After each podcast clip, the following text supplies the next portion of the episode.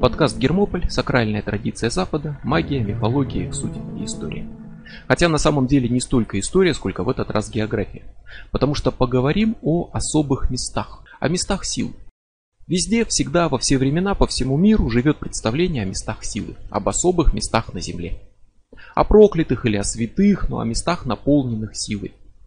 Там собирается ци или от, или животный магнетический флюид, или там пересекаются лей-линии, или там геопатогенные зоны, разломы коры и так далее. И все это разные термины, разные способы восприятия, а суть одна. В нашем мире есть особые места. Места, которые могут служить источником силы. Энергетические центры, способные стать батарейками для того, кто может зачерпнуть эту энергию стать источником, который восполнит запас силы, даст ее благотворный приток. Ну, или неблаготворный. Но неблаготворное за рамками повествования, его не касаемся, поговорим именно о как таковых местах силы. Вот что с ними делать, это отдельный вопрос. Во-первых, вы можете туда просто приехать.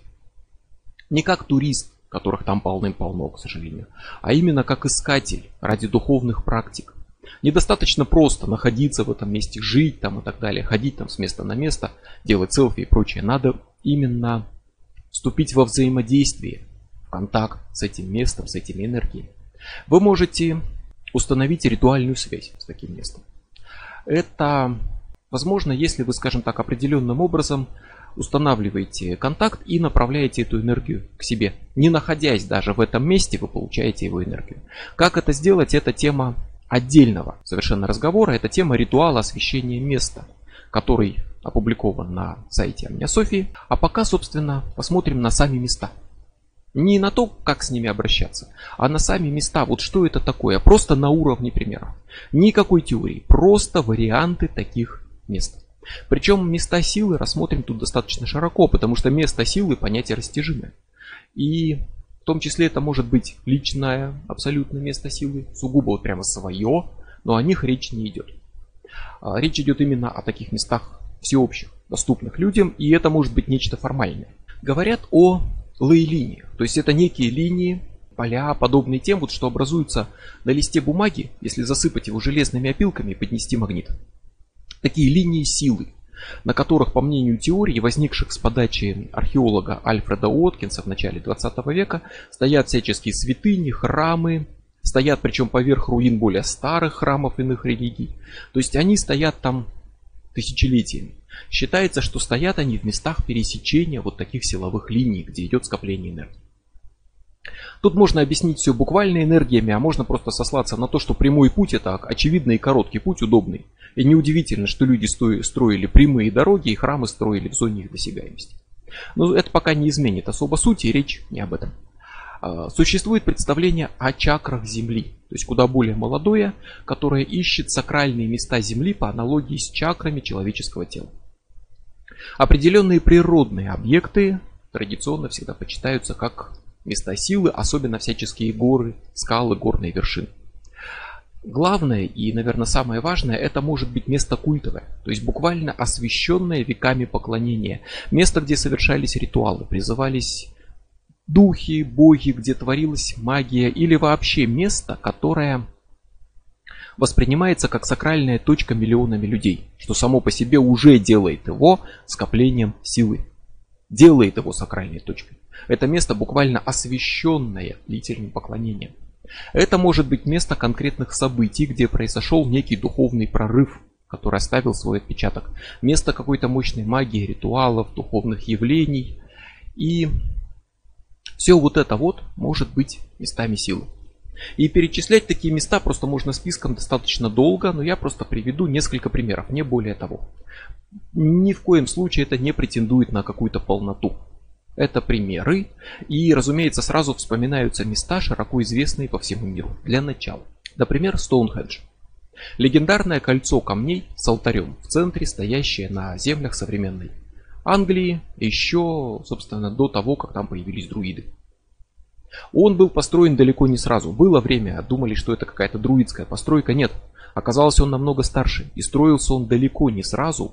И когда-то вот тысячи так за три примерно лет до нашей эры, он был просто кругом на земле, То есть был ров и вал. Землю выкопали, ее же насыпали в вал. То есть получилось такое кольцо. Кто это сделал, зачем это сделал, о том история умалчивает. Но цель явно какая-то была и была достаточно важной. Потому что и выкопать такую яму, это надо еще постараться. Но следующую тысячу лет это кольцо благоустраивали. За следующую тысячу лет туда натаскали плиты песчаника, поставили их именно торчком в виде кольца, Уложили плиты сверху плотненько одну к другой, установили в центре алтарь. Это работа грандиознейшая, и это работа еще бронзового века. И иные камни, судя по всему, тащили примерно за 400 километров. Ближе просто нет месторождений таких камней. То есть кому-то надо было очень сильно построить вот это сооружение. И строили его многие поколения. И едва ли чем-то, кроме культового, религиозно значимого сооружение оно может быть, потому что что-то другое вряд ли строилось бы с таким упорством. Так что его использовали потом друиды, не построили, а именно просто использовали готовое место, проводили в нем свои ритуалы и продолжали тысячелетнюю линию. Оригинальные друиды на самом деле в наши дни уже давным-давно исчезли, но есть такие современные неодруидические общества, которые появились еще в 18 веке. С тех пор новые друиды снова живут на Земле, ходят по землям Англии и снова в Стоунхендже они проводят свои ритуалы. Все возвращается туда. Было время, когда он был частной собственностью. Какой-то миллионер его купил, хотел подарить своей жене. Жене э, как-то подарок не очень понравился, она не оценила кучу древних камней. Он его продал снова. Но сейчас Стоунхендж государственная собственность, он под охраной британской короны. На камни запрещено забираться. Это когда-то был местный спорт, залезть на камни Стоунхенджа, но это вредило камням. И когда-то в нем еще оставались на ночлег. Сейчас так не делают. Оставались на ночлег до инцидента 1971 года, когда группа молодых энтузиастов духовных практик отправилась в Стоунхендж, вошла внутрь и не вышла обратно. И раз они не вернулись оттуда, то они ничего и не смогли рассказать. Поэтому не надо слепо верить в истории про то, как, что вот они были хиппи, решили заняться медитациями, чтобы разбудить энергию этого места, и в 2 часа ночи ударила молния, и они все исчезли. Это драматично, но они не вернулись, не рассказали, это некому было увидеть. Рассказывают, что там полицейский проходил мимо в патруле или фермер шел, рядом со Стоунхенджем, но это в 2 часа ночи. Какой фермер бродит по окрестностям каменного круга, учитывая, что ближайший город в 13 километрах? Так что в подробности этой истории верить, пожалуй, не стоит. А вот что они пропали там без вести при невыясненных обстоятельствах, это да. И тут уже пускай каждый себе по вкусу придумает объяснение, там параллельные миры, НЛО, духов, маньяка с топором просто и прочее. Пускай каждый найдет себе объяснение. Но вот с тех пор в Стоунхендже не принято оставаться на ночлег. А что еще? Разумеется, не забудем пирамиды. Сосредоточение жизни и огромных усилий физических и духовных. Наследие древнего Египта, которое буквально смотрит на нас через тысячелетия. Пирамиды Хеопса, Хефрена, Мекерина, Сфинкс. Сам Сфинкс, кстати, это еще и важный оккультный символ. Это тоже не стоит обходить внимание. Когда-то они сверкали. Вершины пирамид называемый пирамидион или бенбенет, когда-то делались из гранита, как отдельная просто конструкция, покрывались металлом и сверкали на всю округу. Сохранились некоторые вот такие бенбенеты, на, на них могут быть нанесены молитвы, обращенные в том числе как вариант кра, к богу солнца. А само название Бен-Бенет от названия Бен-Бен. То есть это мифологический камень в египетской мифологии, который появился первым из первозданных волн творения да, при создании мира. Это первая твердь, которая появилась. Это первый материальный объект, на который упали лучи солнца. И вот этот Бен-Бенет ставился на вершину пирамиды, как воплощение вот этого первого камня, освященного солнцем. Он покрывался молитвами в честь солнца, он блистал на солнце, сиял. Сейчас этого нет. Но это была часть того, ради чего строились пирамиды. Это все несет религиозный смысл, и это грандиозные культовые сооружения. И не только сфинкс, но и сама пирамида тут тоже важный оккультный символ, о котором можно много что сказать. И Кроули когда-то проводил ритуалы в этих пирамидах, и он пишет, у него там есть такая фраза интересная. «Мощная и прямо воздвигнута воля моя, пирамида огня, чья вершина растворяется в небе. Я не я. Я лишь полый тростник, низводящий огонь с небес. То есть в западной традиции пирамида воспринимается как метафора такого храма магии, храма силы, духа, вместилище духовного огня, духовной силы. И человек служит проводником, то есть человек, который входит в пирамиду в символическом плане, становится проводником этой духовной силы на землю.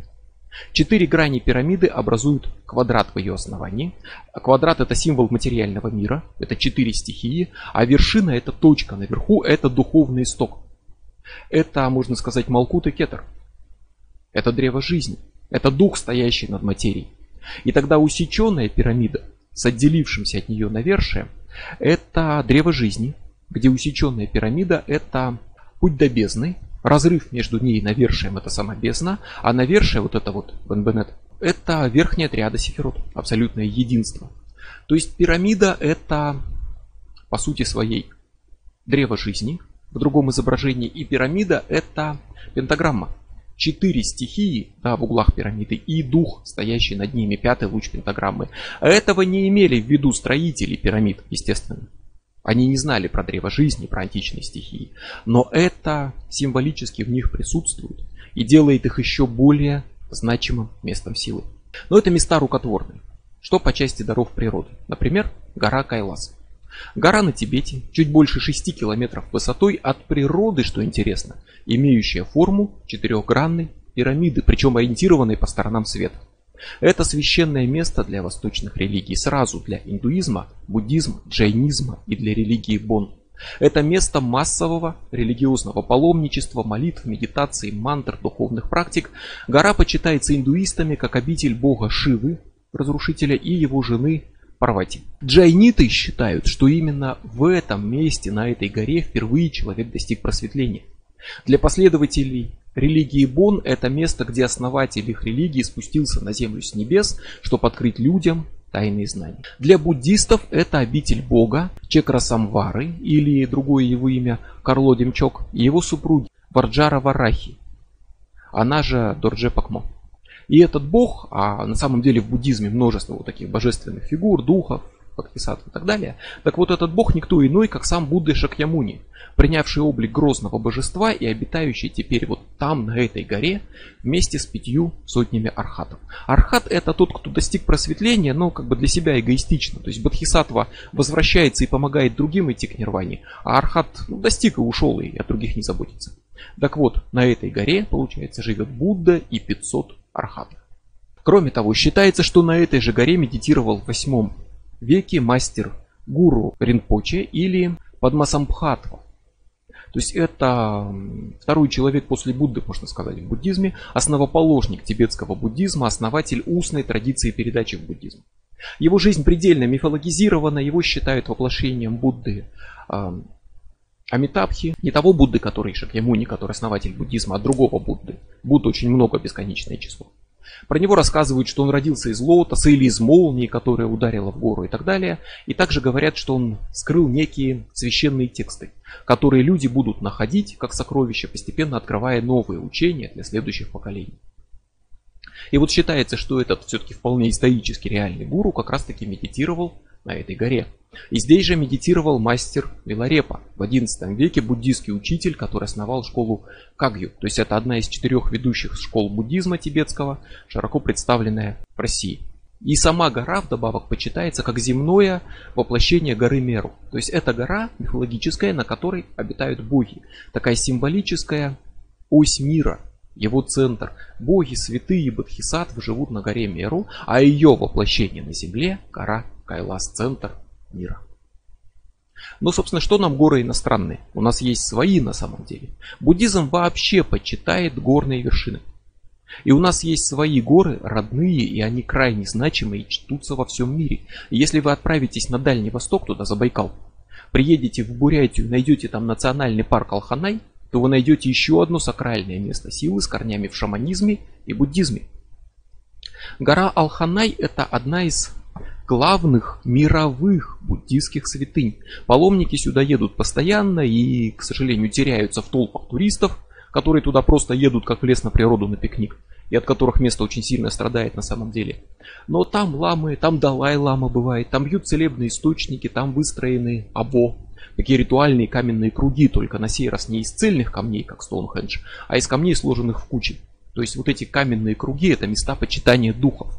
Традиционные монгольские, бурятские. Здесь проходит Горо. Это ритуальные обходы горной вершины по специальным маршрутам. Малое Горо это несколько часов, это больше так для туристов. Оно займет полдня и позволит пройтись по основным местам, увидеть основные святыни, но как бы так сильно не вовлекаться. Большое горо – это долгий обход продолжительностью в 3-4 дня, больше сотни километров по горам, проходящий с постоянными медитациями, молебнами, поклонениями. И вот это уже серьезная духовная практика. Сюда едут за очищением, за здоровьем, сюда едут просить а, детей в пещере чрева матери. Эти шарфики, которые навязаны, это хадаки. Специальные полоски ткани, которые повязываются, ну, в данном случае, в дар духом.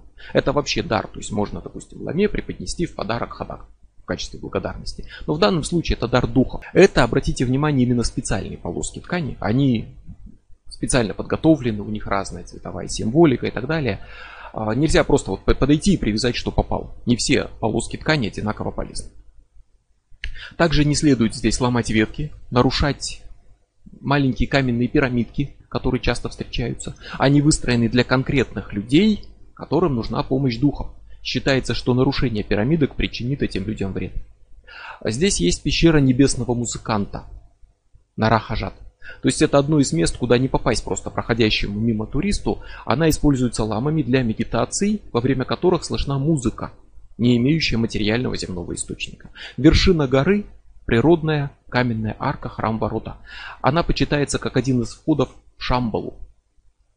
И вот чтобы защитить мир от возможного проникновения каких-то враждебных духов в наш мир, вот в этой арке установлена ступа, такая ну, сооружение традиционное буддийское, внутри которого замуровано оружие, сабли, мечи и так далее. То есть это такая духовная защита Э, которая не позволяет духам злобным проникать в наш мир. Историю Алханая как именно буддийского места можно проследить где-то до 19 века. До того гора была излюбленным местом сборища шаманов. Шаманизм вообще местами в России все еще жив, здоров, очень силен, отлично себя чувствует. И Бурятия одно из таких мест. И гора, э, веками вот эта гора служила местом камланий, шаманских ритуалов. Местом контакта с шаманскими духами. Но в 19 веке сюда прибыл лама Намнамай Пакша и вознамерился изгнать шаманов, осветить место и сделать его буддийским. И успешно проиграл шаманам, оказался слишком слабым духом. Он уехал, готовился, медитировал, совершенствовал себя и вернулся, чтобы взять реванш и погрузился в медитацию на горе Алханай и покорил своей силой духа сабдаков, местных духов, хозяев местности, обратил их в буддизм. Собственно, для буддизма это обычная история, когда кто-то приезжает и местных духов, богов и так далее обращает в учение Будды. В итоге шаманам пришлось потесниться, Алханай стал буддийской святыней, но вообще шаманизм и буддизм в этих краях практически неразделимы, и Алханай их точка соприкосновения. Двойная святыня. Он почитается еще и как обитель множества богов, и это одно из ярчайших мест силы России. Недалеко от Алханая, ну, в масштабах России недалеко, всего-то 1300 километров, место, которое не только было, но и осталось шаманским. Это, во-первых, это озеро Байкал, величайшее в мире. Буйное, своенравное, узкое, но поперек корабли предпочитают не плавать, велик риск попасть в бурю, в шторм. Глубина превышает полтора километра, на дне покоится обсерватория, которая ловит космические нейтрино.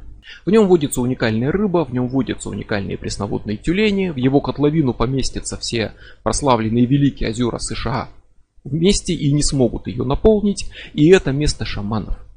И тут все еще идут камлания, буквально вот как тысячи лет назад шаманы проводили свои ритуалы, так проводят и сейчас. Весь Байкал шаманский. Но есть особые места. Прежде всего шаман камень. Скала, торчащая из воды, это вот ближе к Ангаре, где она впадает в Байкал. И это не просто камень, а именно вершина подводной горы. Снова появились сакральные горы. Это место обитания Ама Саган Нейона, духа, который почитается как хозяин Ангары. Раньше скала была гораздо больше, на шаман камень реально приезжали шаманы, камлали, общались с духами, обвиняемого в преступлении. могли представить перед судом духов. То есть он оставался на вот этом шаман камне на ночь. И если за ночь его вода не смывала волнами, значит все, духи не видят за ним вины, и его надо простить. Когда-то камень был намного больше, но сейчас существует Иркутская ГЭС, из-за нее уровень воды в Байкале изрядно вырос, и камень очень сильно уменьшился. Так что камлать тут сейчас явно не получится, это скорее просто уже камень, чем скала. Но второе место это Альхон. Такое шаманское сердце Байкала, место сосредоточения силы. А сердце острова – скала Шаманка. И в ней есть пещера, которая почитается как еще один вход в Шамбалу. Ходят туда только шаманы, и называется она Шаманская пещера. Скала Шаманска, Шаманка Шаманская пещера, шаман-камень. Названия не балуют разнообразием, и все отсылают к шаманам, потому что это шаманские места. И Альхон считается местом, где живут духи-хранители самого Байкала. Это обитель хан Хобунайона. То есть он сын небожителя, э, такого ну, небесного духа, божества, сошедшего на землю, и первый из людей, кто получил шаманский дар. То есть это такой предок всех шаманов, первошаман. Он живет до сих пор на острове Хон, приняв образ птицы. С шаманкой веками связаны множество верований, ограничений, к ней не позволялось приближаться женщинам, не дозволялось приближаться на повозках с колесами, только пешком или в санях. Опять-таки нельзя выдергивать камни из земли, нельзя пинать камни ногами, нельзя ломать ветки, то есть и прочее, прочее, чтобы не оскорбить духов, которые там обитают. Вдобавок в горах Альхона, что интересно, острова, стоящего среди самого большого пресного водоема в мире, есть свое маленькое озеро, но с соленой водой. И шаманы все еще здесь. И именно на Альхоне, например, в 2019 году, а, в 2019 году был большой сход шаманов из разных мест. Они проводили камлание, призванное прекратить бушующие в тех краях огромные лесные пожары. И в наши дни легенды Альхона получили развитие, сейчас говорят, что это место высадки НЛО. У них там подводная база и так далее, а древние шаманские духи теперь стали описываться как выходящие из воды гуманоиды. На самом деле в подкастах не раз шла об этом речь. История об НЛО это по сути своей современная мифология, это новое облачение духовного опыта. Гуманоидами, пришельцами сейчас зовут именно то, что раньше называли духами. И окрестности Байкала это вообще сплошное место силы. Это не значит, что там все сильны, счастливы, здоровы и духовно развиты. Это значит, что место может стать источником силы для того, кто специально готов к ней прикоснуться. Сменим страну, но сохраним тему гор. Потому что горы, даже подводные, как шаман-камень, это излюбленные места силы человечества. Так что лучше гор могут быть только горы, и пройдемся кратенько по еще нескольким горным вершинам. Коротенько. Гора Шаста, Калифорния окрестности городка, который называется Маунт Шаста. Это спящий вулкан и это еще одно священное место. Алханай, кстати, в прошлом тоже вулкан. Это национальный парк, место популярное у любителей природы, эзотерики и уфологии. Гору почитали индейцы еще до Колумба как особое духовное место, проход в духовный мир, а в наши дни на гору едут в надежде встретить НЛО, по той же причине проход в духовный мир. Гора еще индейцами почиталась как центр мира и выход в мир духов. То есть это что-то вроде горы Кайлас, скажем так, но на противоположной стороне света, западной Кайлас. Далее, гора Броккин в Германии, затянутая туманами и считающаяся местом колдовским, магическим. С 9 века за ней закрепилась слава места, а, на котором проходят шабаши ведьм. То есть именно вот здесь им полагается собираться в Вальпургиеву ночь ночь на 1 мая. Когда-то люди прятались по домам на самом деле, чтобы не пересекаться в этот день с ведьмами, которые летят на шабаш. Теперь вовсю празднуют этот день, как всенародный праздник. Слава горы была так велика, что Гёте включил ее в, описа... в свой Фауст, в описание шабаша ведьм, потому что не сомневался, что слова «на Броккен ведьмы тянут в ряд» будут всем понятны без пояснений. Все знают, что гора Броккон это место сбора колдунов. Больше всего в почитании гор, пожалуй, преуспел Китай. И в том числе на его территории довольно-таки компактно стоят пять гор, почитаемых как святые вершины даосизма. Стоят таким крестом, четыре по сторонам света, пятая в центре. Восток это Тайшань. Обитель святых и богов даосизма. Вот они там живут, и разумеется это проход в мир духов. Север – гора Северный Хэншань которая не только даосами почитается, но и в других религиях. И тут построен монастырь Сюанкуньсы. Монастырь, который буквально вот прилеплен просто на отвесную стену, буквально над пропастью. Его называют висячим монастырем, потому что он буквально прилеплен на, на отвесную скалу. И стоит он там с 5 века. И если кто-то, вспоминая египтян, задавался вопросом, как же они сумели построить такие пирамиды, то про монастырь стоит спросить то же самое. Как его там строили на отвесной скале, непонятно.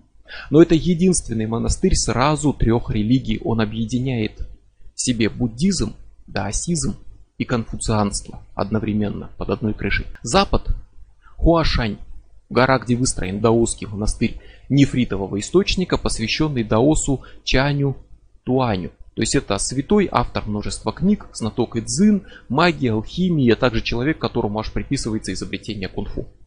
Юг Южный Хэншань, не путаем с северным, это разные горы, это место духовного паломничества э, даосов, буддистов, э, место полное храмов, монастырей, собственно и тех и других, и буддистских, и даосских. Настолько полное, что там проходят ретриты, многодневные медитативные уединения для мирян.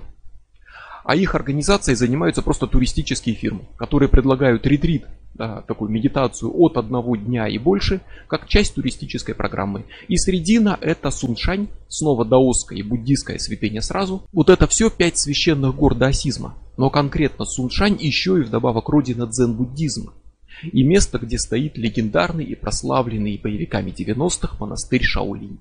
Вот да, вот тот самый. И там на самом деле изучаются боевые искусства и есть монахи-воины.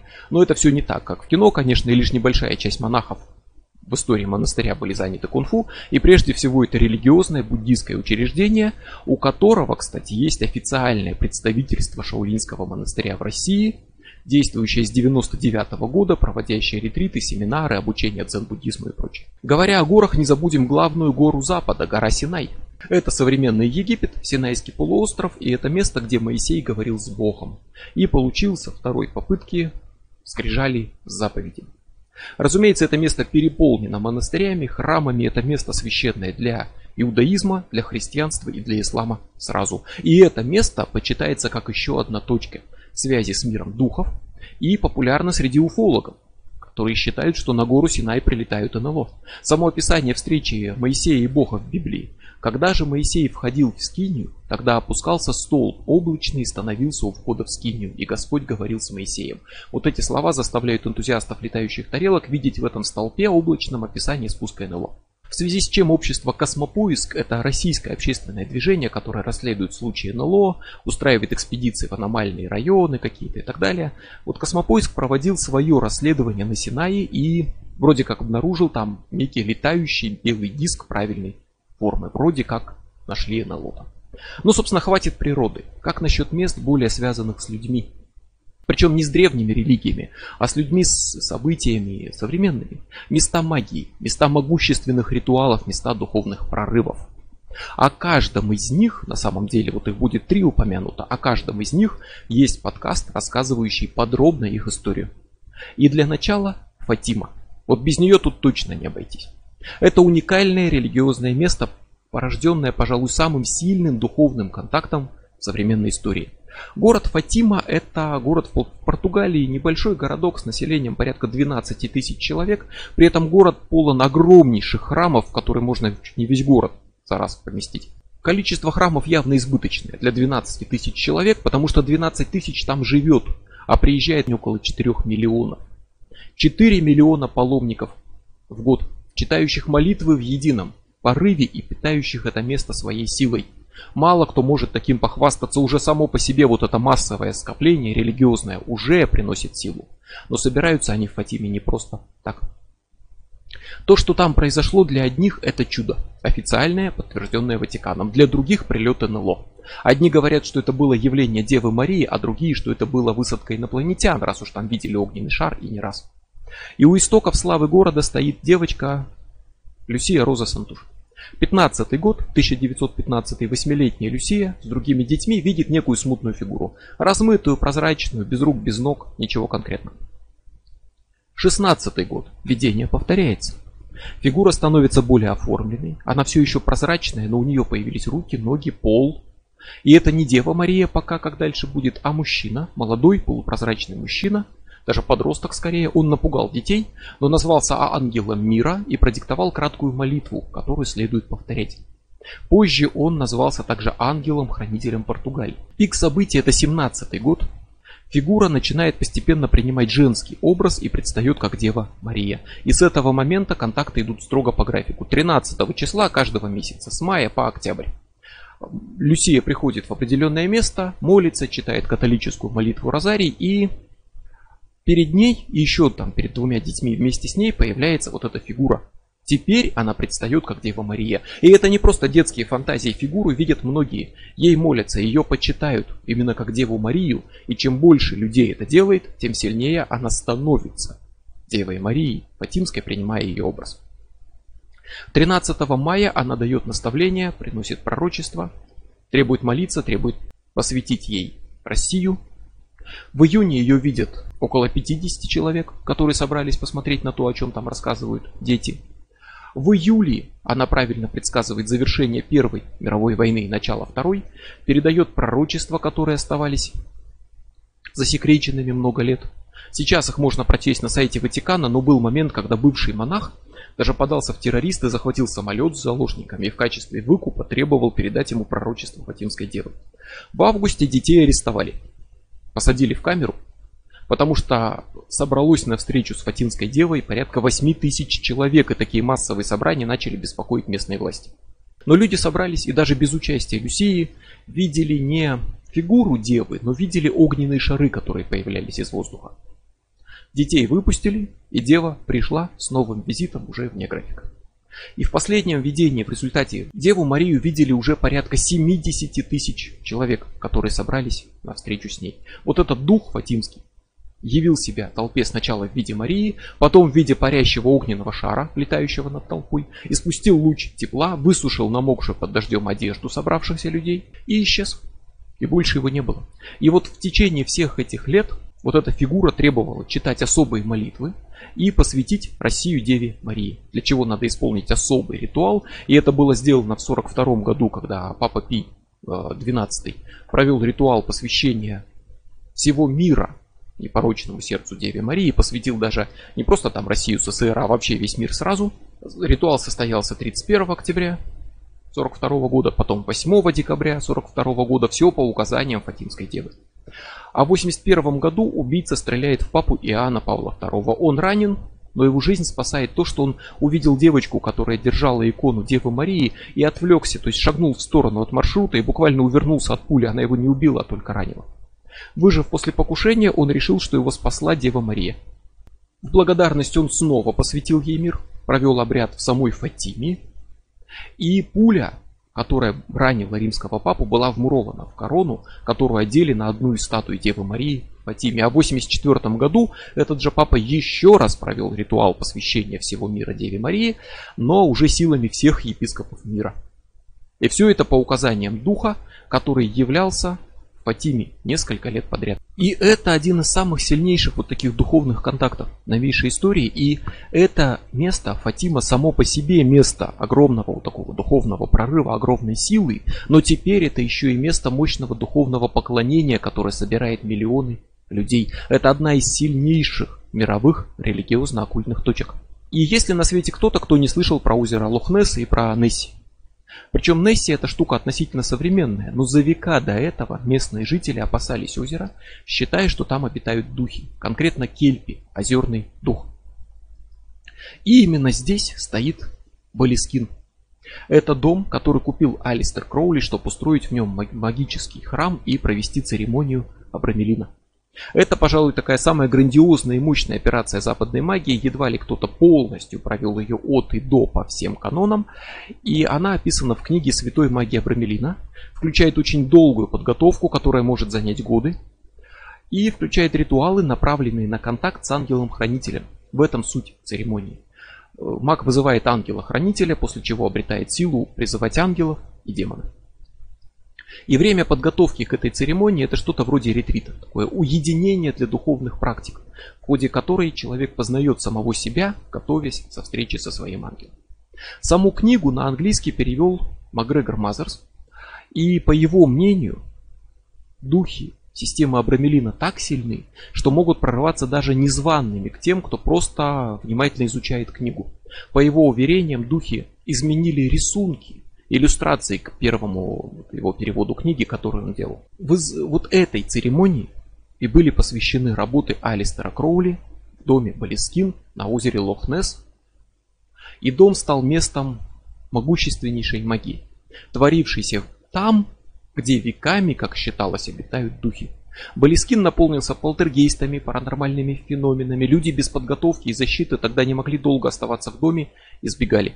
В это же время Кроули влип еще вдобавок в конфликт с а, Орденом Золотой Зари, а, потом с Мазерсом и подвергся, по его словам, магическим атакам. То есть это место стало сплетением просто грандиозной магии, которая пересекалась с а, всегда бытовавшими там представлениями о духе, обитающем в озере. Местные не ездили лишний раз мимо Балескина из-за странных призрачных видений. Например, виделась отрубленная голова давным-давно казненного какого-то местного короля, которая просто катилась по дороге. Окрестности заполнили странного вида жуки, которые не смогли опознать профессиональные энтомологи. В 1932 году некая мисс Макдональд заявила, что видела странное существо, когда шла мимо озера, что-то похожее на крокодила с очень короткой головой. В 1933 году Джордж Спайсер объявил, что видел чудовище, похожее на змею где-то метров 8 в длину и больше метра в толщину, которая пересекла дорогу перед его автомобилем и ушла в озеро. А еще раньше, за многие века до этого, местные жители хранили легенду о том самом кельпе, водяном духе оборотни, который выходит из озерных глубин и принимает любую форму. И если в обители духов творилась могучая магия, которая вышла из-под контроля, породила полтергейсты, видения, то неудивительно, что появление Несси стали воспринимать как продолжение проделок Кроули. То есть его магия призвала или разбудила, или напитала силой нечто в этом озере. Несси видят, но не могут поймать. Оно не оставляет никаких материальных следов от динозавра, там от целой популяции динозавров, которые резвятся на берегу озера, будет еще сколько следов. А Несси меняет облик, то есть ведет себя как дух. Так что сразу после заявлений Спайсера вот о том, что он видел эту змею, возникла теория, что Несси это либо что-то вызванное Кроули и брошенное на произвол судьбы, какой-то дух, демон, либо тот самый Кельпи, который напитался от ритуалов. Кроули дополнительной силы и сумел явить себя людям. Кроули по этому поводу опубликовал статью. Ответил, что не знает ничего ни про каких монстров, но его дом действительно был местом мощных демонических магических явлений, и он не может исключать, что Лох Несс, само озеро, теперь, по его же словам, болеет той же болезнью, что и Балискин. То есть он не может сам исключать, что лохнесское чудовище и правда вызвано к жизни его магии. Балискин, как дом сейчас заброшен, он горел, восстанавливался, мерял владельцев. Э, но это место, где прошел долгий и очень мощный выброс силы магии. Вот эти феномены, полтергейсты и прочее там рассеялись, но это место остается местом силы. И даже используется в некоторых ритуалах телемы как точка, из которой исходит сила. И к этой силе надо повернуться лицом в ходе ритуала, чтобы ее принять. И, наконец, пустыня Махава. Еще одно интересное место. То есть обо всех этих местах есть свои подкасты. И Махава это очень большое место, надо признать. Площадь пустыни велика очень, но имеется в виду ее калифорнийская часть. А конкретная точка, такая условная, можно сказать, точка входа, это город Пасадена, South Orange Grove 1003. Конкретный дом. Дом Парсонса. Это место ритуалов и сбора местной ложи Ордена Восточных Тамплиеров, где жил и работал, в оккультном смысле работал Джек Парсонс, один из ведущих западных оккультистов современности, человек, который решил призвать и воплотить в смертном теле живую богиню. Парсонс изучал церемониальную магию, енохианскую, сексуальную, телему, вуду, народное колдовство и вызывал все подряд. В том числе добился, например, прямо в этом доме зримого появления Баньши, который метался по дому, пугал людей криками. Идея же ритуала Парсонса в следующем. Нужно призвать богиню. Нужно привлечь к ритуалам женщину, которая в процессе забеременеет. И пока у зачатого, но еще не рожденного ребенка нет своей души, место души займет призванная богиня – и рожденный ребенок будет живым воплощением божества на земле. В январе 46 года Парсонс 11 дней подряд проводит енохианские ритуалы, призывает богиню Бабалон вакациями. Ритуалы сопровождаются всегда началом сильного ветра. На пике церемонии он использовал свою кровь и началась буря, которая три дня не заканчивалась потом. Начались полтергейсты. Во время очередного ритуала у, скажем так, одного из обитателей дома из рук вырвало свечу, а руку парализовало на два дня. Приходили видения, в которых фигурировали Исида, Архангел Михаил и какой-то странный металлический голос, который кричал «Выпустите меня на свободу». Последний ритуал прошел в пустыне Мохаве, это там рядышком с Пасаденой, и Парсонс объявил, что исполнил церемонию успешно, но богиню еще не призвал, но установил с ней контакт. И знает, что ему нужен особый человек, женщина, которая выносит и родит богиню. Женщина нашлась, как было предсказано, точно такой внешности, с таким характером. Это Марджори Камерон. И она не особо интересовалась оккультизмом, так что Парсонс решил подождать, пока она не получит знак от богов, что ей надо принять участие в ритуале. И она увидела знамение. Прямо над пустыней Махавы, опять-таки в небе, у нее на глазах пролетело нечто серебристое и сигарообразное. Современным языком говоря, она увидела НЛО. Но слово НЛО тогда еще не существовало, как не существовало самой уфологии, и а, вот эта таинственная череда объектов, летящих по небу в Южной Америке, огней в небе, шаров, это началось как раз таки после работ Парсонса. А пока Марджори Кэмерон видела то, что для нее и для Парсонса стало знаком от Бабалон. Ритуалы возобновились 1 марта 1946 года, объединяя в себе инвокации, сексуальную, енохианскую магию проводились ежедневно, работа длилась очень долго, успела всех истощить, и Парсонс был уверен, что богиня явится, и оставил Странные слова в своих записях. Он описывает Бабалон там как прекрасную уничтожительницу и пишет, она есть пламя жизни, власть тьмы, она уничтожает взглядом и может забрать твою душу. Прекрасная, уничтожающая, она поглотит тебя, и ты станешь живым пламенем перед тем, как она воплотится. И в тот день, когда моя работа будет выполнена, дыхание Отца, как предсказывается, выйдет из меня вон. То есть, если говорить проще, Бабалон явится, и сам Парсонс погибнет в огне. И по его же словам, это займет время, пока богиня не воплотится. Так что явит она себя после а, того, как истечет 7 лет с начала ритуала. Формально эта церемония не была закончена, там в силу причин детективных, связанных с обманом, кражей, судебными преследованиями, но Камерон считала, что богиня призвана и явит себя миру, как было предсказано, но не в теле, а в виде духа. Что исполнилось через 7 лет после начала ритуала, когда Парсонс погиб в огне. Ритуалы начались в 46-м, в самом начале, а Парсонс погиб в середине 52-го, через 6,5 лет. В 47 году пилот Арнольд Кеннет встречает а, в небе какие-то загадочные летающие шары, с чего, собственно, начинается современная уфология. Тогда же в 47-м, 8 июля 47 -го года случается Мюроокский инцидент. Трижды за день в Мюрооке калифорнийской части пустыни Махава, где и работал Парсонс, появляются огни, свечащиеся шары в небе, мечутся над военной авиабазой и пугают местных пилотов. И доказать тут ничего нельзя, естественно. Но еще оккультист Кеннет Грант был уверен, что эти НЛО не космические пришельцы, а скорее духовные послания, последствия вот этой огромной мощи магии, которая творилась в Парсонсом Махаве. А в 1952 году там же Махави Джорджу Адамски встретилось некое загадочное существо, которое в уфологии считают гуманоидом, но внешне, по атрибутам, по символам он подозрительно похож на воплощение тех сил, которые вызывал Парсонс. И появилось оно именно в нужном месте, в нужное время, предсказанное со времен ритуалов Парсонса. Но еще до него Махаве славилась гигантской скалой. Это название такое, гигантская скала. Это валун, отдельно стоящий, самый большой в мире отдельный камень высотой семиэтажный дом. Просто посреди пустыни. Как он там оказался, кто его знает. Но мы опять вернулись к скалам, к горам, к камням. И вот эта скала посреди Махавы почиталась индейцами как священная, как место прохода в мир духов.